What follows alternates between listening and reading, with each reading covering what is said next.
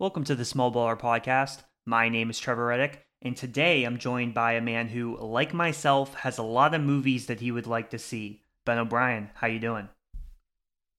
I'm great, Trevor, and, and you're right. I think I think it's pretty well known, Trevor, that on this podcast you've never seen any movie ever.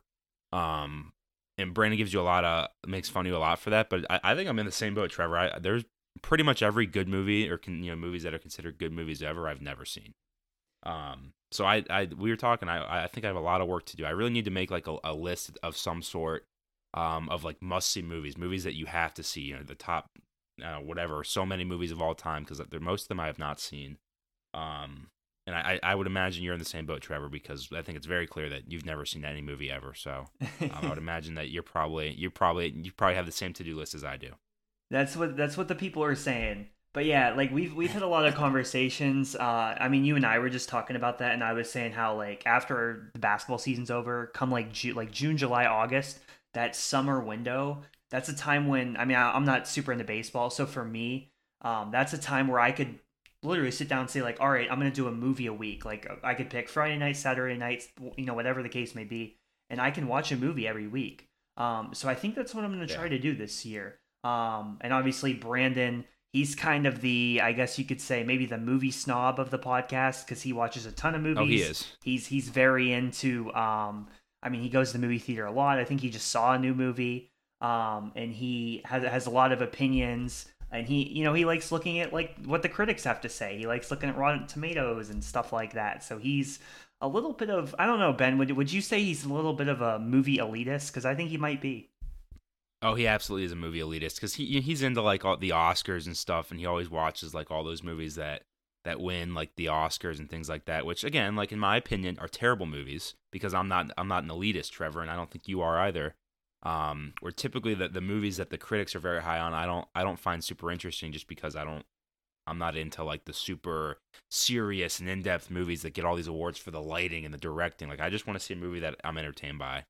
Um, usually that's a movie with a stupid plot and it's funny. Um, so Brennan is absolutely a, a movie elitist. Um, and I, I, promise you, there's a there's a billion movies that he's seen that he would call good movies because the critics say so. And Trevor, uh, you and I, if we were to watch it, we'd be like, this is the most boring movie of all time.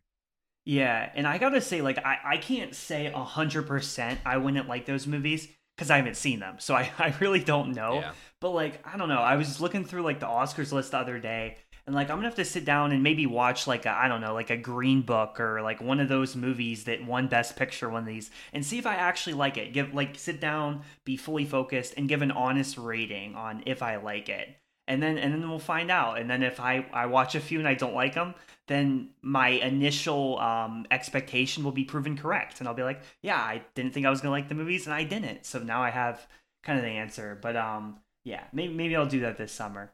But Tre- Trevor, this is how this is how I know that you won't like those movies because you and I are on the same wavelength here. There, there's really only like a couple things that I need in a movie to make it good. And I know you're the same thing. I need Dominic Toretto, I need fast cars, and I need explosions. And I feel like none of those, you know, uh, those Oscar-winning movies are going to have those things. And I don't want any part of it if that's the case. Well, well, Ben, I think I need family too. That's another element. Definitely need family. that is true. Um, that is true. And under, yes, and if, if family is an underlying theme in, in a movie series, then I'm hooked. I'm all in. Yeah, that's all it takes. All right. Well, we have a great podcast today. Uh, definitely uh, pretty basketball focused. Obviously, uh, the NFL, you know, the football seasons. Well, technically not because we have the XFL going on. Ben, have you been keeping up on the XFL at all? Have you uh, watched a little bit? Uh, I watched like I think I watched like the second half of a game last weekend, and my DC Defenders did win. But other than that, I honestly forgot that it existed. I haven't really seen anything about it. Yeah. So I'm gonna I'm gonna assume that my DC Defenders are the best team in the XFL. Um, but I I don't I couldn't tell you anything about the XFL at all. I, uh, there are some cool rules though, Trevor. I I like the whole like, and if you probably haven't seen it, but they're very like transparent with with the officiating. Like when there's like a review going on they they go to the booth and you can hear the whole conversation between like the official on the field and the guy in the booth and like all right we're gonna i have this as a catch. We're gonna overturn it. There's gonna be this much time on the clock. It's very transparent in terms of the process of of replaying plays and things like that. Um and again we don't need to go into detail but i think that's something that the nfl would, would benefit greatly from just more transparency between us and the officials because the NFL um, has has not had a great track record this year of officiating, and I think they they're under a lot of pressure going into this you know this next year with officiating because of the way that the Super Bowl ended and other playoff games ended. So um, I do think the XFL is good for. There are some things that the NFL could take notes on to make their league stronger. Yeah, absolutely. And and I did see. I think the clip you were talking about, I did see where they they went in and did the the replay like step by step. Yeah. And they really like gave you like a you know uh what a what a VIP seat and like or a you know fly mm-hmm. on the wall type of viewpoint. So that was really good to see. Um, but yeah, so t- today we're going to kind of talk about college basketball. Obviously, yesterday a really fun basketball day. We had three buzzer beaters. We had um, three buzzer beaters. One actually after I went to went to sleep. Uh, San Diego State they beat New Mexico at the buzzer 73-71. A really good game. Uh, also, we had Florida State. They won a game at the buzzer over Miami. Miami, obviously, a ranked team, number 13 but Florida State hit the buzzer beater, beat them 85 84. And that's a big upset because Florida State's been a very um, underwhelming team. They've disappointed uh, and completely, you know, the expectations that they had preseason, uh, they have not been very good. I think they are now 9 and 20 overall, but a big uh, win for them. Uh, and then the final one was Arizona State, you know, pulling the upset on number seven Arizona 89 88. So three buzzer beaters. I don't know when I don't know when th- like three buzzer beaters in the same day. Like that doesn't. I don't think that ever happens in the tournament. Like three buzzer beaters in the same day. It's got to be like one of the only times that's ever happened. To be honest with you, because I can't remember that ever happening. In NCAA tournament, maybe we get one a day, if that. Um, honestly, in the, in the entire tournament, it's not even like we get a ton of buzzer beaters necessarily. Maybe we get like a couple, like two or three in the entire tournament, maybe four, um, if we're lucky. But it, it was a very fun day in college basketball. Ben, just of those buzzer beaters, do you have like a favorite one? We had with Arizona State, Florida State, and San Diego State. What what do you think was the best buzzer beater of the three? I mean, first of all, I'm pretty sure all three of them were by the road team, which is always like interesting because you can just see like the the the deflated crowd when it happens. But I mean, I feel like it's gotta be it's gotta be the Arizona State one, just because that was a you know that's a big rivalry. I would assume. I mean, I feel like it's got to be a rivalry between Arizona and Arizona State. I mean, Arizona's a top ten team or whatever they were. Um, and that I mean that was it was over half court. It was it was it was I don't know probably what a good fifty five feet. Um, it was it was impressive. And then again, like that crowd in Arizona, they were all wearing red. It was obviously a you know big rivalry game, and they were just so deflated when that ball went in.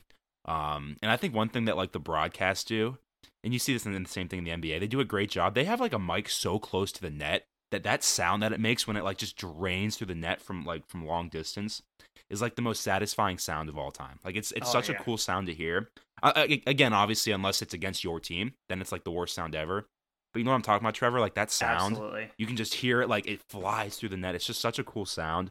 Um, and that's like the biggest takeaway I took from from that shot, which is so stupid, but like the sound of that ball just draining through the net from again like from over half court was such a cool thing and and my favorite thing to do is like i always i, I went back and watched it like four times because i love to just watch the fans and there's always like a couple fans that you can pick out that are so upset that they just like they don't even say anything they just get up out of their seat and just start walking up the aisle like they just bolt out of there they're so pissed um and then the rest of the fans are usually just like they can't believe what they just saw so that Arizona State one was was absolutely insane just because of the atmosphere was was incredible. It's a top 10 team on the road you just beat um, in, in, a in a huge rivalry game. So so credit to Arizona State. That was an awesome awesome win for them.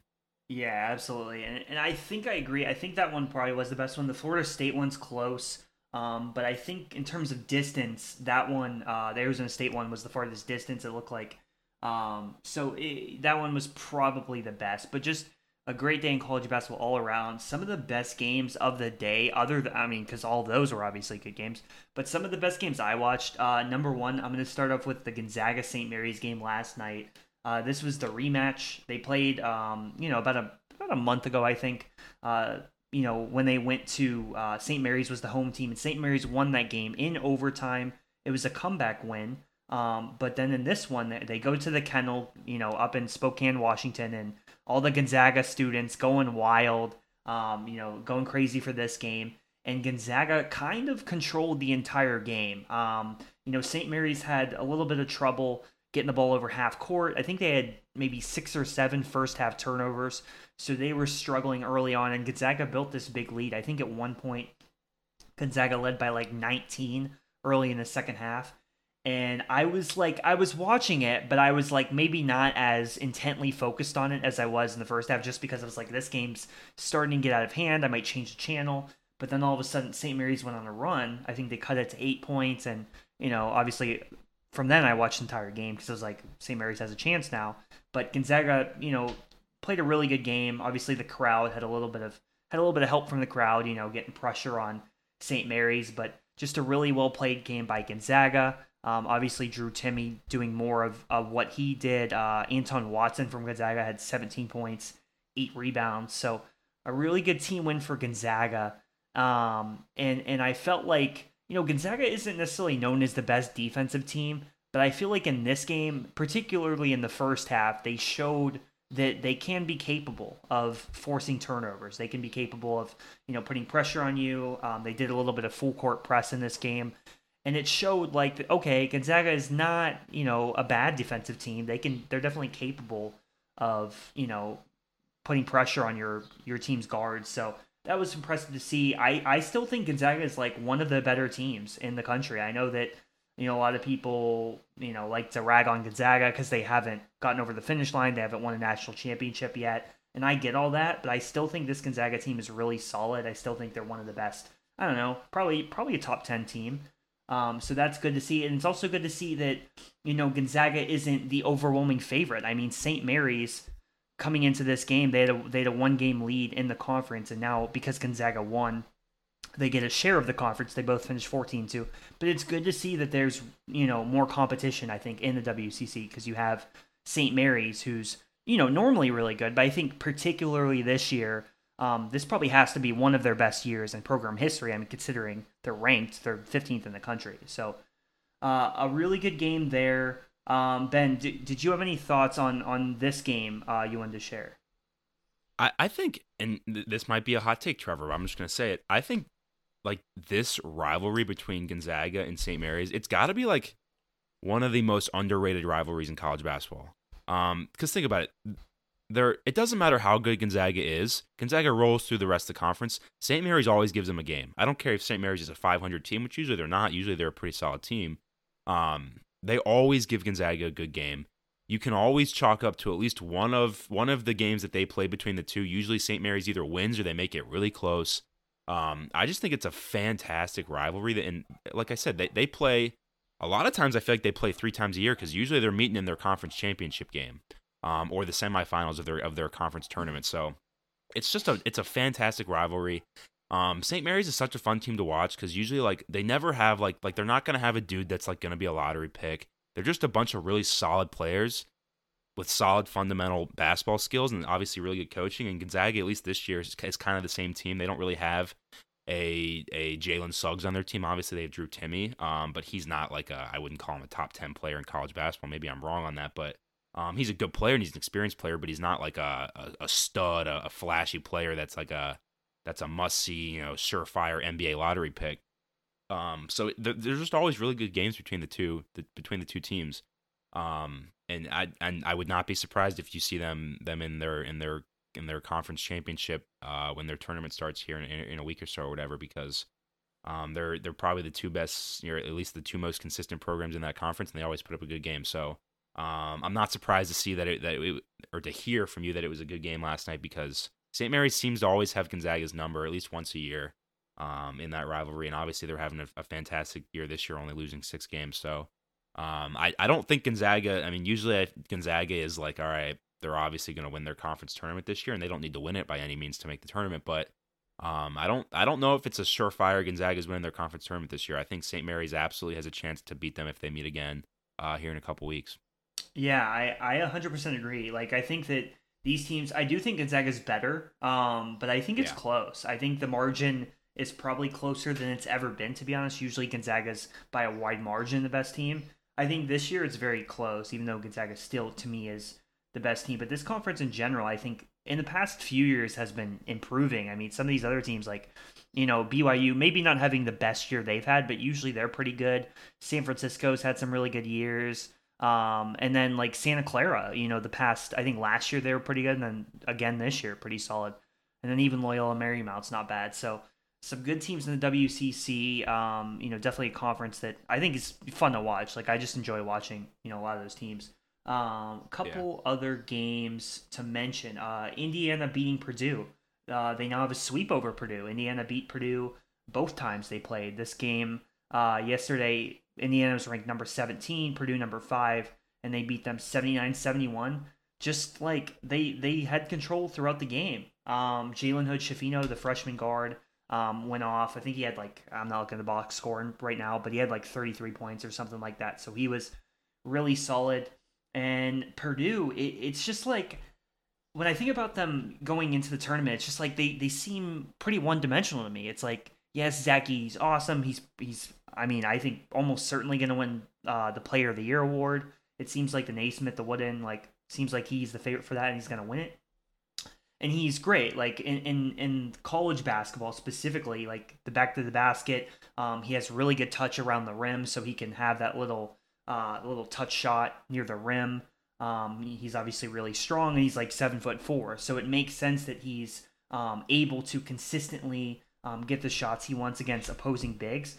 But if he's not like if if the opposing defense has a good scheme to try to keep the ball out of Edey's hands, if they can get him maybe in foul trouble, um, like these guards for Purdue aren't exactly the most reliable. I think uh, I don't know if they're both freshmen, but at least one of them is, and it's just it's tough for me to see a situation where Purdue's guards can really get them out of a tricky situation if they're, you know, say in the round of 32 and they're playing, I don't know, say they're playing like who's a team that could be like an 8 seed, maybe like a uh, a Kentucky, for example. If they play like Kentucky, who could be an 8 seed, and they're in a situation where they're going up against some of that talent and Kentucky, you know, shoots pretty well, like I don't know if those Purdue guards can kind of get them out of a situation like that. So I just I have a hard time being able to keep that faith in a team like Purdue.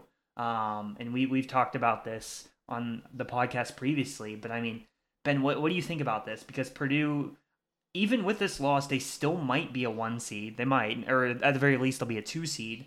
They're you know by all metrics and their resume a top six seven team, and yet we we sit here. They've been struggling as of late. We don't have a lot of faith in them. So like, I mean, what do you what do you think about Purdue? Could you see them being an early exit in the NCAA tournament?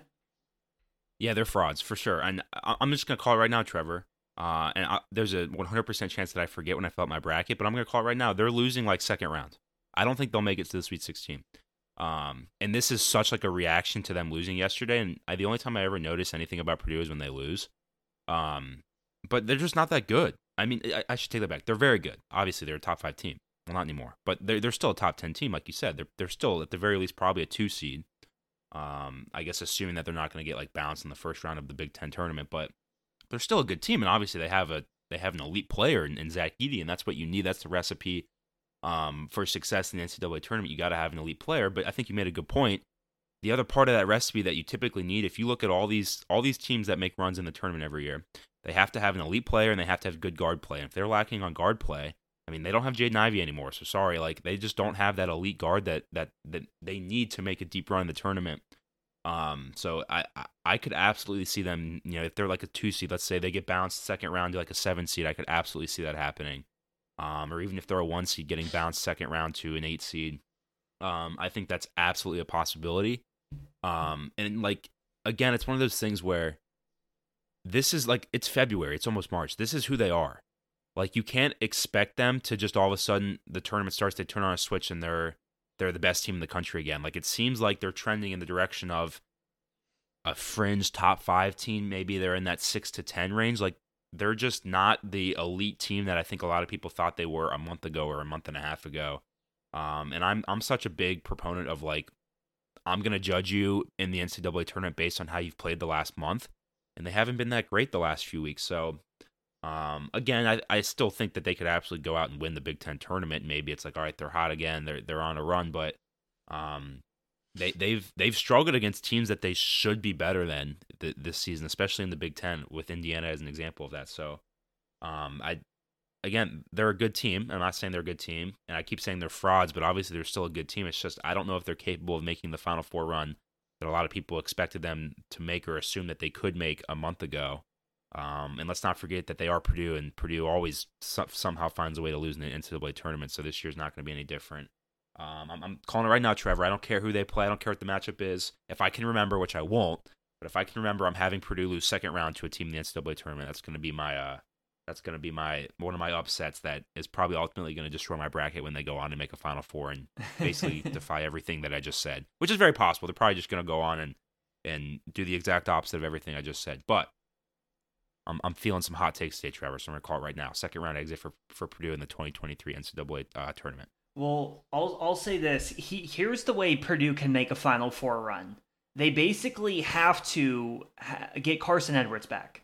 That, that's that's yes, how they do it. Carson absolutely. Edwards has to have another year of eligibility. He has to return to Purdue. Right. That's how they make the Final Four. If they can't, if they cannot get Carson Edwards back, they will not make the Final Four. That's that's my case. Um, but, that's probably a fair point.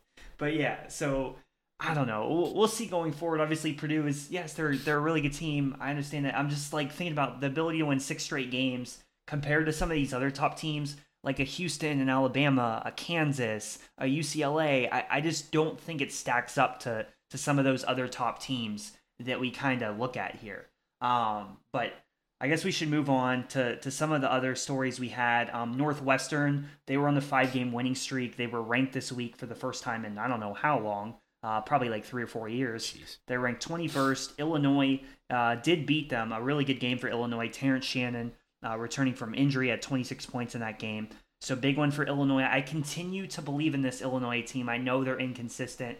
I know they've struggled, but honestly, I think Illinois has a better chance of making a run in the tournament than Purdue does. That might sound wild to some people, but I, I, still think that Illinois, if they're like a, I don't know, they'll probably be like a six seed or something like that. Illinois is a six seed. I think might have a better chance of making a, an Elite Eight or Final Four run than Purdue.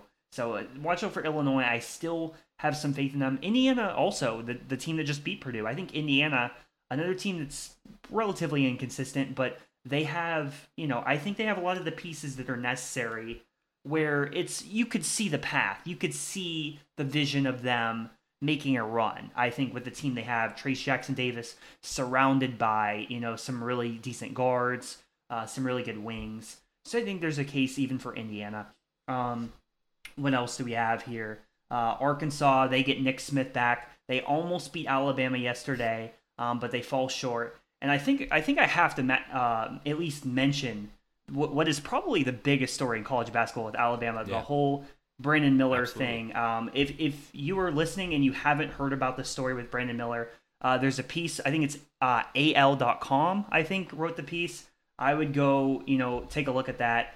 Uh, quite a quite a wild story surrounding Brandon Miller. Uh, you know that I think you should probably go read about if you are interested in college basketball at all because it's pretty big. But nevertheless, Alabama is still playing really well. They're they're still letting Brandon Miller play despite all of those events, and Alabama's still doing really well. Um, but I wanted to mention that because Arkansas is a team that I've been pretty invested in, um, along with Brandon because we picked them in our college basketball pool and they've struggled a little bit. But I think now getting Nick Smith, getting Nick Smith back, who's one of their best players on their team, he went out with injury in December. I think they have a chance here to make a run um, where you know maybe Arkansas could. I mean, they could potentially win the SEC tournament. And they could be a team that's like a dark horse pick come tournament time. So I'd, I'd at least watch out for Arkansas. Um, but other than that, I, I, wanted to take a little bit of a deeper dive into the uh, ACC because we haven't really talked about it yet. And, you know, Virginia's at the top of the ACC. They've been struggling lately. They just lost to North Carolina by a score of 71 63 after getting beat by Boston College on the road in a game in which Virginia only scored 48 points. Um, Jeez. So Virginia's struggling. I mean, and, and you can even go back, like the game before, they they struggled to beat Notre Dame at home 57-55. The game before that, they beat Louisville by only 3 points on the road. Um, so Ben, I guess, you know, just to start talking about the ACC, what, what do you kind of think about Virginia's struggles lately? I mean, do you think that they can kind of turn it around? I mean, so this is this is the Virginia team I think that we've seen a lot recently. Virginia always kind of has the same identity. low scoring, good defense. Um, and and that's always the question of can you win NCAA tournament games with that formula? And I think, you know, Trevor, you go to like 2018, it's like no, because that's how you lose by 20 points to a 16 seed. And then you get to 2019, they win the they win the uh, NCAA tournament with that same formula. So, I mean, Tony Bennett is who he is. He, we we know what kind of coach he is. We know what his teams are going to look like. They're going to be 40 to 50 games. They're going to be ugly. Virginia defensively is going to be the better team, and ultimately that's the game they want to play. And if you're in a game, a low scoring game with Virginia, you're going to have a hard time winning that game. Um, but I still think the question comes up of, yes, 2019 was was a special year and they were a fantastic team. Um, but is is is this is Virginia gonna be a team that's getting bounced early in the, early in the tournament like they did in 2018, or are they gonna be the team that makes a deep run like they did in 2019? I don't really know. I have no idea. I don't I don't know what kind of team Virginia is. I haven't watched them this year. Um, I'm assuming Trevor, and you can probably tell me. I don't even know who their best player would be. I couldn't tell you who their best player is on Virginia. Trevor, who's their best player? Do you know? Yeah, so I mean, it, I couldn't kinda, tell you one player. I mean, I would argue. It's, I mean, it's really like th- three or four guys. Like it's kind of tough. I would say it's probably Jayden Gardner, but like they kind of have a few different guys, like Jayden Gardner, Armaan Franklin, um, Reece Beekman, and Kihei Clark. Like in terms of just scoring, like they all average around like 11, 12 points. So it's not really they don't have a clear best player. Kihei Clark is it wasn't wasn't he on the national championship team? He was. He was. He was a. He's still there. Yeah, I'm pretty sure he was a freshman on that team. So I want to say this is his fifth. Yeah, this is his fifth year because he got to take that COVID year. So this is his fifth year now of playing. Yeah, that's insane. I can't. I can't believe he's because I remember who you're right. Like he was like the baby face like freshman on that national championship team. Um, I can't believe he's still there. My point is though, like this team doesn't have a Kyle Guy. This team doesn't have a DeAndre Hunter, right? They don't have mm-hmm. the uh who was the really good shooter that they had, whatever his name was. Um, um Ty, Jerome, Ty, Ty Jerome, Jerome, or whatever his name was. Yeah. Um, but I just don't feel like this team has has that that capability. Um, and yes, again, like they're still a good team. What's the record? Twenty one and six, right? Twenty one and six. So they're still a great team, but mm-hmm. um, I don't know. They they they've struggled at least a little bit at times in a, in a conference like the ACC that's not a, a super strong conference if you're comparing it to to you know like the Big 12 or even the SEC. So are they capable of making a a, a, a run to maybe like an Elite Eight? Yeah, because you have Tony Bennett as your head coach, and I think anything's possible with Tony Bennett. But at the same time, like we see, there's games where they're capable of scoring 46 points, whatever it was. Like it's just who they are. So um, it's it's going to be interesting. I don't, I don't really know what Virginia team we're going to get when the NCAA tournament rolls around, but I'm hesitant um, just thinking about a potential bracket in the future now, I have Purdue losing second round. I'm hesitant to have Virginia go further than maybe a Sweet 16 just because I don't know if they're capable of putting up the points that you need against these high level Big 12 teams, for example, that are used to playing solid defensive teams, but also putting up 70 points when they need to. So I don't know. Like you said, Virginia, a lot of questions. I haven't watched them in depth or anything like that, but just based off of what I've heard about them from you and, and from, from, from other statistics, I don't know if I have a lot of faith in them in March moving forward relatively yeah. speaking, for a top 10 team. I don't have a lot of faith in them as considering sure. they're a top 10 team. For sure. I mean, I, I think the ACC, which I think it's been down for a couple years now, this year it also seems like it's down, not as good. Yeah. But I, I don't know. Maybe you can argue this is the new reality for the ACC. Like maybe it's just like not a top three conference anymore. I mean, I think the Big 12 is number one. I think number two between the Big Ten and the SEC is probably a tough case. Either way, they're two and three. But the ACC, I mean, I'd say maybe 20, uh, like 2016, 17, 18, it was probably either the best conference or the second best conference. Um, and now it's not Absolutely. even top three. So I, I think that's kind of interesting just to continue to look at. If we look at the standings right now, the team at the top, which I was shocked when I first saw this, Ben, and you probably won't believe this. The team at the top of the ACC right now is Pittsburgh. The Pittsburgh Panthers have the best ACC record at 14 and 4 right now. Uh, they are 21 and 8 overall. Following them, uh, Miami at 14-5 in the ACC, Virginia 13-5, Clemson at 13-5, and Duke at 12 and 6. That's the top five um, in the ACC standings um, right now. I think if I was going to think about like what team do I have most faith in to make a run in the tournament, I think for me, honestly, like I I, I kind of want to say Miami, even though they just lost yesterday to Florida State, just because I think they have the talent. I think they have really solid guard play. Um, I kind of want to say Miami. I think Duke is also um, a, a decent answer. I think you can make an argument that Duke is the team that you might have the most trust in. I think it's one of those three between Miami, Virginia, and Duke. And honestly, I think Miami is my answer right now in terms of like who do I have most, who's most likely to make it to the Final Four in the ACC. And I think the answer is probably Miami, just because of the talent they have. But it's it's a really tough call. Um, I guess you know look at look at some of these other teams. You can keep going down the line. NC State, they're at twelve and seven. North Carolina, they're at ten and eight, and ACC Wake Forest, Syracuse, and so on. Um, obviously, North Carolina, they're on the bubble right now. They got a much needed win over Virginia yesterday, which now they are sitting at 10 and 8 in ACC, 18 11 overall. North Carolina now, I think, like, I think they're going to make the tournament, but they can't have any slip ups here. Like, they can't. I mean, they play Florida State on Monday. Florida State is is bad, like we mentioned earlier, talking about them upsetting Miami. They should not lose to Florida State. Um, it is a road game, so got to keep that in mind. But they should not lose to Florida State. And then they play Duke at home in their regular season finale uh, next Saturday. So a huge game, obviously, like Duke Carolina games always are. But I don't know, Ben. I, I guess I guess I'll ask you: Do you think that North Carolina is going to make the tournament? I guess I'll ask that question. Um, I do. I do. I think, and I don't know where they would fall in terms of at the moment, but I mean, it's North Carolina. I think if they're if they're a bubble team, um, mm-hmm. I think being in the ACC, I, I just have a hard time seeing the committee leave them out. Um, and they're one of those teams like they get into the they get into the tournament. I don't I don't care about how you know what their season has been. They were preseason number one team. I I would not want to play them in the tournament. I don't care if, if they're a nine seed. I would not want to see them in the second round game if you're like a one or a two seed or something like that. I mean, I, they're just they're are they super dangerous right now? No, but do they have the potential to be dangerous at any time? Absolutely. Um, so I, I think when it comes down to it, yeah, I think I think they'll win, or I think they'll make the NCAA tournament. Again, this is going off of I don't know anything about their net rankings or anything like that. Their their quad one wins or anything like that. I'm just assuming this off of their North Carolina. I think it's if close. If it's close, they'll get in because I absolutely think that they could do some damage in the tournament if if they get that opportunity. Also, I'd like to point out, Trevor, never in my life did I think I'd see a world where you have Pitt, Miami, and Clemson all higher in the rankings than any of Duke, North Carolina, Syracuse, Florida State, yeah. who was a top five team like two years ago. I, I, I cannot believe that you have Pitt and, Miami, Florida as the top two teams in the ACC. I would never have believed that in a million years.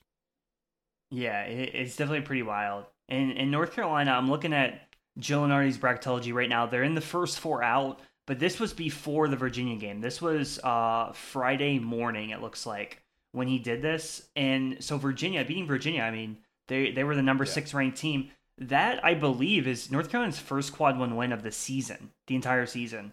So that's huge for the resume. I think that puts them in. It's just a matter of can they continue to, you know, win these like they play Florida State, they play Duke. I think if they win both of those, I think they're definitely in. Um, but if they if they go one and one, like if they lose to Florida State, then it's like I don't know. It's a it's a tough call. Kind of depends on what they do in the ACC tournament. But I think I agree. I think they'll manage to get in, um, just because I do think they'll beat uh, Florida State, and I th- honestly I think they'll beat Duke too at home. It's a home game. Uh, you know when Duke and North Carolina are playing, it's like kind of a toss up normally. Um, and I guess because North Carolina's at home, I guess I'll pick North Carolina to win the game, even though it's like pretty much yeah. a toss up. Um, but I, I also agree. I think they will sneak in. Um, but yeah, I mean that's pretty much those are pretty much the main things I wanted to talk about in college basketball. Uh, ben, is there anything else you wanted to mention before we uh, get to the NBA? Uh, the the number one ranked Houston Cougars. Let's not forget about them. They're continuing to roll. Of course. Uh, 2023 national champs. We could call it right now. There we go. Both of our preseason picks, the Houston Cougars, ranked number one. Another win yesterday. Um, so they're they're doing well. Um, all right, on on to the NBA. Uh, a couple storylines or a couple things I wanted to mention. First, I, I did want to talk about the race at the top of the Eastern Conference. Um, you know, at least quickly. Uh, we had a really good game yesterday. Just an absolute uh, insane ending between the Boston Celtics and Philadelphia 76ers. Um, Jayson Tatum hits the three, go ahead with under 10 seconds left to put the Celtics up three. Joel Embiid has, I think it's 1.7 seconds. They inbound the ball to him. He throws up this wild shot. Uh, about not not full court, but like three fourths of the court, and he he drains it. It goes in. I think it, it's a buzzer beater. I I'm going crazy. And then they say that you know it did not leave his hands um, until after the buzzer. So obviously it did not count. But just a really good um, regular season game we had between those two teams. And I think this race in the East is super interesting because not only do you have the piece of just like who's going to finish first, second, third, but you also have the the MVP tie-in of like you know all these people making like narratives about like oh Jokic shouldn't win it three times straight, like Embiid deserves one, and then you have some of the people which I, I think I probably fall under this camp of like, well, what about Giannis? He's the best player in the world. His numbers are also really good, and I think maybe Giannis deserves it. But it's really interesting because we have the the Giannis, the Embiid. Um, I mean, Tatum's an, an MVP candidate too, even though I don't think he's I don't think he's as serious of a contender as the top three are of Jokic, Giannis, and Embiid. I think those are the top three in some order.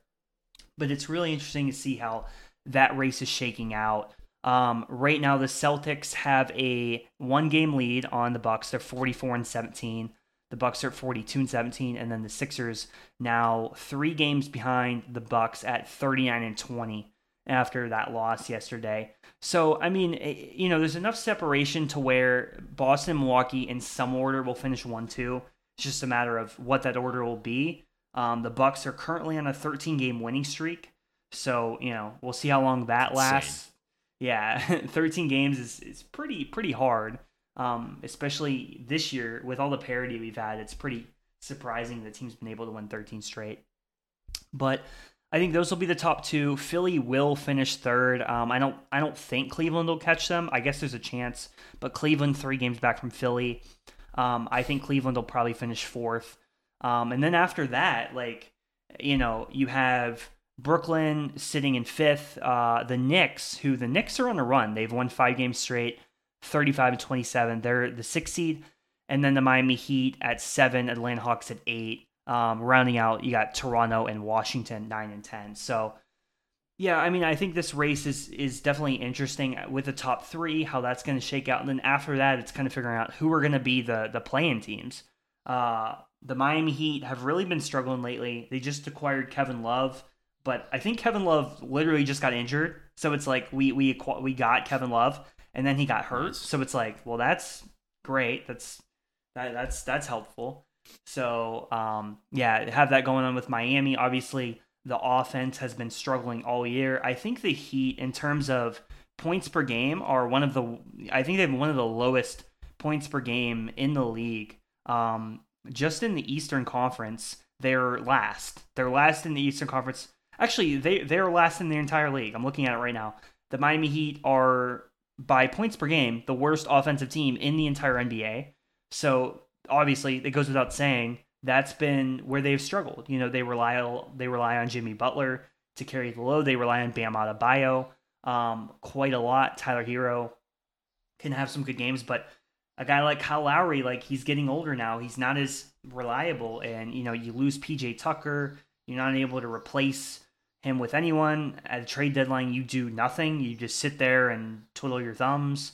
And then you get Kevin Love as a bio guy, which like okay, like Kevin Love, that can be some offense, but now he's hurt. So really tough for the Miami Heat there. We're gonna have to see how that shakes out. But I, I think it's pretty clear at this point that the Heat are not gonna be a threat in the Eastern Conference, in my opinion. Um, I think it's really the top three or four teams. I mean, it's it's Milwaukee, it's Boston, it's Philly, and maybe Cleveland. Maybe Cleveland. Yeah. Um, other than that, I'm not. I'm not. I know the Knicks are. The, the Knicks are playing well. I think they'll be a team that can be tough, a tough out in the first round for sure, um, depending on the matchup. And Miami could too, although now they're a seven seed. So if they have to play Milwaukee or Boston, I think that's going to be uh, a, either a sweep or five game series.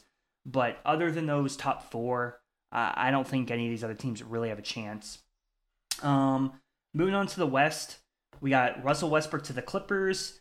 You know, I was kind of surprised by this, Ben, because we we just saw how the Lakers thing went with Westbrook. It wasn't good. Obviously, Westbrook when when you add him to your team, your spacing's really thrown off because he can't shoot and defenders kind of sag off him, so that makes it tough for the Clippers.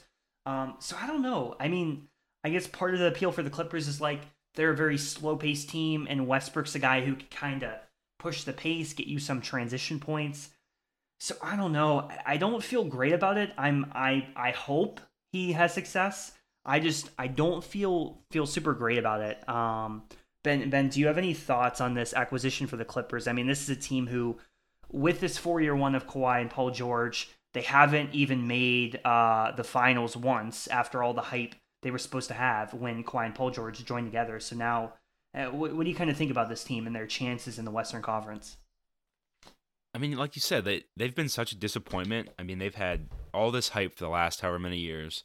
Um, and Trevor, I don't even know if they've made a Western Conference Finals at this point. Um, they just haven't. They made. They yeah, haven't lived up to the one. hype. Okay, they made one. Um, and I don't know if acquiring Russell Westbrook is going to be the answer that you're looking for. Um, I mean, I don't. Brandon's not on this, so I don't need to completely bash him. But like, he's not a good player, and like you said, he kind of screws up your offense because he can't shoot. He's very aggressive, sometimes too aggressive at times.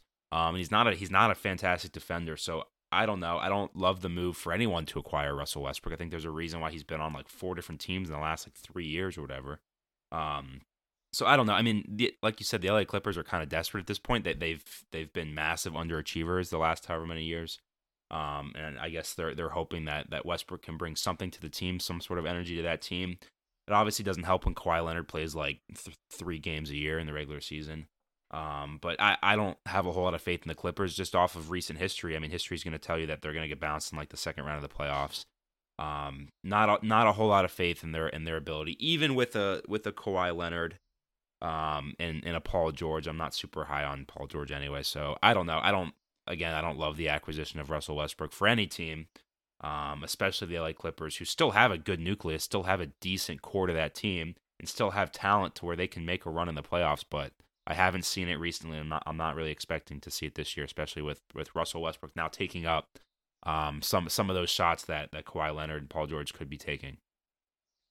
Yeah, I, I was kind of hoping Westbrook went back to the Wizards because I thought like I don't know. I thought that was probably the best fit for him going back to a place he's been before. Uh, the Wizards aren't a contender; they're more of like a the, they're a play-in team right there now. They're a ten seed.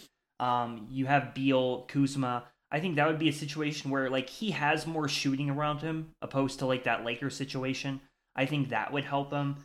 And I don't know, it, it would be a it would be a situation where he could do well. Obviously, the Wizards, you know, with or without Westbrook, they're not having any playoff success. But you know, it would be a situation where it'd be exciting for fans to watch. And I think that you know, given the potential teams he could play for, I think he would have at least some success there. So that's what I was hoping for. But uh, it didn't happen. Uh, it's the Clippers. But looking at the West more in general, um, the top of the West we have the Denver Nuggets still uh, 42 and 19. Although they just got beat uh, pretty pretty uh, easily by the Memphis Grizzlies, who are sitting at as the two seed right now, five games back. And then in third, you have the Sacramento Kings, a team I wanted to talk about a little bit more in depth today because Sacramento Kings have been one of the biggest surprises of the NBA this season. They sit at 34 and 25, seven games back from Denver. They are at the three seed, and it looks like they're two games up from the Phoenix Suns, who are the four seed, and then behind them you have like the Clippers, the Mavericks, uh, the Timberwolves, and the Jazz, and then the Warriors at nine, Pelicans at ten. So the Sacramento Kings have been a surprise. Um, you know, we'll we'll see if they fall back or if they can maintain the three seed. But obviously, they've been, you know, they've been a really fun team. They're the, I believe, they're the highest scoring team in the league, averaging almost 121 points per game, which is pretty wild. Um, on defense, they struggle. They give up a lot of points, you know, just like they score a lot of points. But they've been super fun. They obviously De'Aaron Fox and Sabonis both All Stars this year. Good to see. Um, for Fox, it was his first All Star game. And this team, you know, beyond just being super fun, it just seems like they're not afraid of anyone or, you know, just in general, any team, it doesn't matter. And that was kind of, uh, I guess, stated in the press conference after that Clippers game. It was De'Aaron Fox and Malik Monk talking about like that they don't they don't care who's on the other side of the floor. Um, you know, they're going to go out there and compete, and they're and they think they can beat anyone. And I think that's just really fun to see in a team that's a little bit younger um, obviously, you have the whole like light the beam thing. That's uh, a big like fan trend. I, I think in Sacramento there's some sort of like beam. I don't know. I, I don't know the specifics of it, but uh, I know that that's been a real big thing. And Sacramento's been a real fun team in terms of what I think about their playoff hopes. Um, I don't know. I, it depends on the matchup, right? Like I think, like anything, it always depends on the matchup. But in general, I, I don't know if I like them better than a team like uh, the Phoenix Suns. Obviously, once they get Kevin Durant back, uh, I think the Phoenix Suns will be a better team than them. Obviously, just just flat out star power. It's kind of tough to compete with a team like that. Um, they're behind a team like teams like Denver and Memphis for good reason. I think both those teams are better than Sacramento. And then you look at them compared to the Clippers, right? Like they just beat the Clippers in a wild double overtime game that had the most, po- I think the second most points ever in an NBA game. I think it was like 351 uh, 51 points or something like that, like something crazy. Um, so the Clippers with them is an interesting matchup to see in the playoffs. I would love to see it. If that's the four or five, I would love to see the Clippers Kings. I still would favor the Clippers if they're healthy, just because Kawhi Leonard is still. I I still do think Kawhi's a top ten player, so I would favor the Clippers. And then the Mavericks, that one's tough too. Um, obviously the Kyrie Luka thing, we're we're just starting to see how it works out so far. It's been pretty good with with Kyrie and Luka together. Um, obviously we still know like the depth of the Mavericks isn't the greatest.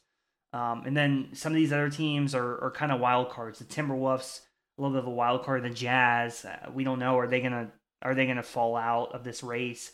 And then teams like the the Warriors and Pelicans, where they have their best players uh, out due to injury. Steph Curry's out, Zion's out. So, you know, that's kind of TBD to be determined on what the Warriors and Pelicans are going to look like. And then obviously you have a team like the Lakers who just got together. You know, they made a couple moves at the deadline. Now they have a new look. So we have to see what they do. Obviously, in order for the Lakers to be a a contender, a team we even think about here, they have to go on a big they have to go on a big run here because they're 28 and 32 um, let's see, with so with 22 games left, I mean, they have to win a lot of those games in order to uh, number one to make the plan.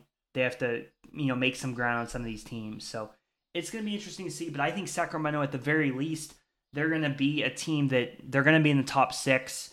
And they're going to be a team who may win a playoff series if they get the right matchup, but more than likely uh, a first round exit, um, I would say, this season uh, but still a lot to be optimistic about for Sacramento Kings fans.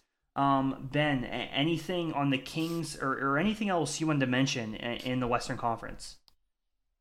I mean, the Kings are one of those teams like I just refuse to believe that they're good until they prove me wrong. Uh, I'm gonna give them the Georgia football uh, attitude, where until the Georgia football is good, I refuse to believe that they were good uh, until they prove me wrong. So the Sacramento Kings, like I'm happy for you. You're you're the three seed, but I still think like the Phoenix Suns are better than you as the four seed. Um, so I don't know, and I'm not like trying to be a hater towards the Sacramento Kings. They're they're such like an easy team to root for because they've been bad for so long. Kind of like the Memphis Grizzlies. Um, it's like they're not like they're not they're not one of those you know blue blood teams or whatever. That there's there's marquee premier teams in the NBA, so it's easy to root for them. I absolutely would be rooting for them against a lot of other teams in the West just because it's something new. Um, and they are fun. I mean, De'Aaron Fox is fun to root for, so that they have a fun team.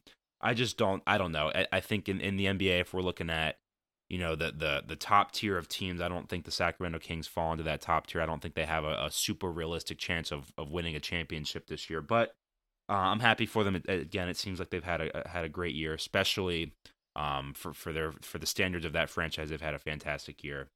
Um, so good for them. Uh, I don't have a whole lot else to mention other than obviously, uh, Trevor. Let's not forget about the Los Angeles Lakers. They do have some dude named LeBron James on their team. Uh, they've won two games in a row, Trevor. So you could call them one of the hottest teams in the NBA if you really want to. You don't have to, but but I'm gonna call them one of the hottest teams in the NBA. I don't care about the Bucks winning 13 in a row. That's whatever. Um, the Los Angeles Lakers winning two games in a row. Don't count them out now. Uh, LeBron LeBron's on on the hunt for a, for a playoff berth. Uh, it's not in his DNA to be to be out of the playoffs two years in a row. So um, the Los Angeles Lakers, they're making a title run this year. I'm gonna I'm gonna call my shot right now. Um, yeah, that's all I got, Trevor. yeah, as you can tell, I, I clearly have watched a whole bunch of NBA if I'm rooting for the freaking Lakers, who are like not good at all. for sure. I mean, they, I mean they have looked better with uh, since the trade deadline. So we'll see if they can continue. Again, they they got to win a lot. They have to go on a run here. Uh, as far as the Kings, I, th- I think it's pretty fair. Like it's kind of just like the classic. Like if they haven't done it yet, if they haven't proven it yet, then yeah, I, I have to see it, you know, and I understand yep. that. Um, but I think that will do it for the podcast today. Um, unless you had anything else to mention, I think we can kind of wrap it up. Yeah, man, I, I, I got nothing else to say, Trevor. I think it was a good podcast. Obviously, I, th- I feel like again, maybe it's just a coincidence that our best podcaster when Brandon's not here. It could be a coincidence. Maybe it's not a coincidence. I'll let the viewers make that decision for themselves. Um, you know my answer on that, Trevor. I, I, think it's very clear that that one of the three of us typically holds us holds us back, and when he's not here, it seems like we can really shine. So I don't know. That's just my opinion, Trevor. I'm, I'm not. You don't have to second that if you don't want to. Um, but obviously, I think I think you're Team Ben because I'm Team Trevor. So I would hope that that you have my back on that. Um, but we'll wrap it up there. Uh, again, thank you all so much for listening. We really do appreciate it. Make sure you follow us um, on Twitter at the Small Baller. Um, check out check us out online at thesmallballers.com. Um, Trevor, do we have an article coming out this week? Uh, I don't how, think how so. We, how I, we doing on that? I've been really busy. I, I don't know. We'll we'll see. I'll, I'll okay. try to get. I, I wasn't trying to put you on the spot at all. I was not trying to put you on the spot at all. I was just curious. Um, for sure. We still got a lot. Of, we still got a lot of time in the NBA season left, Trevor. I, when the playoffs start start coming around, maybe I'll, I'll, I'll be demanding more out of you in terms of articles. but we still got we still got plenty I, of time. Don't feel no pressure to be putting out articles every week. We, we don't need I to do that say, just yet. We still I will say, Ben. Um, you know, I think next week, hopefully, we're, we're we want to do our NFL QB rankings. We did them last year at the end of the season. So that's definitely yeah. something I'm probably going to work on that a little bit today, just finalizing okay. what my QB rankings are.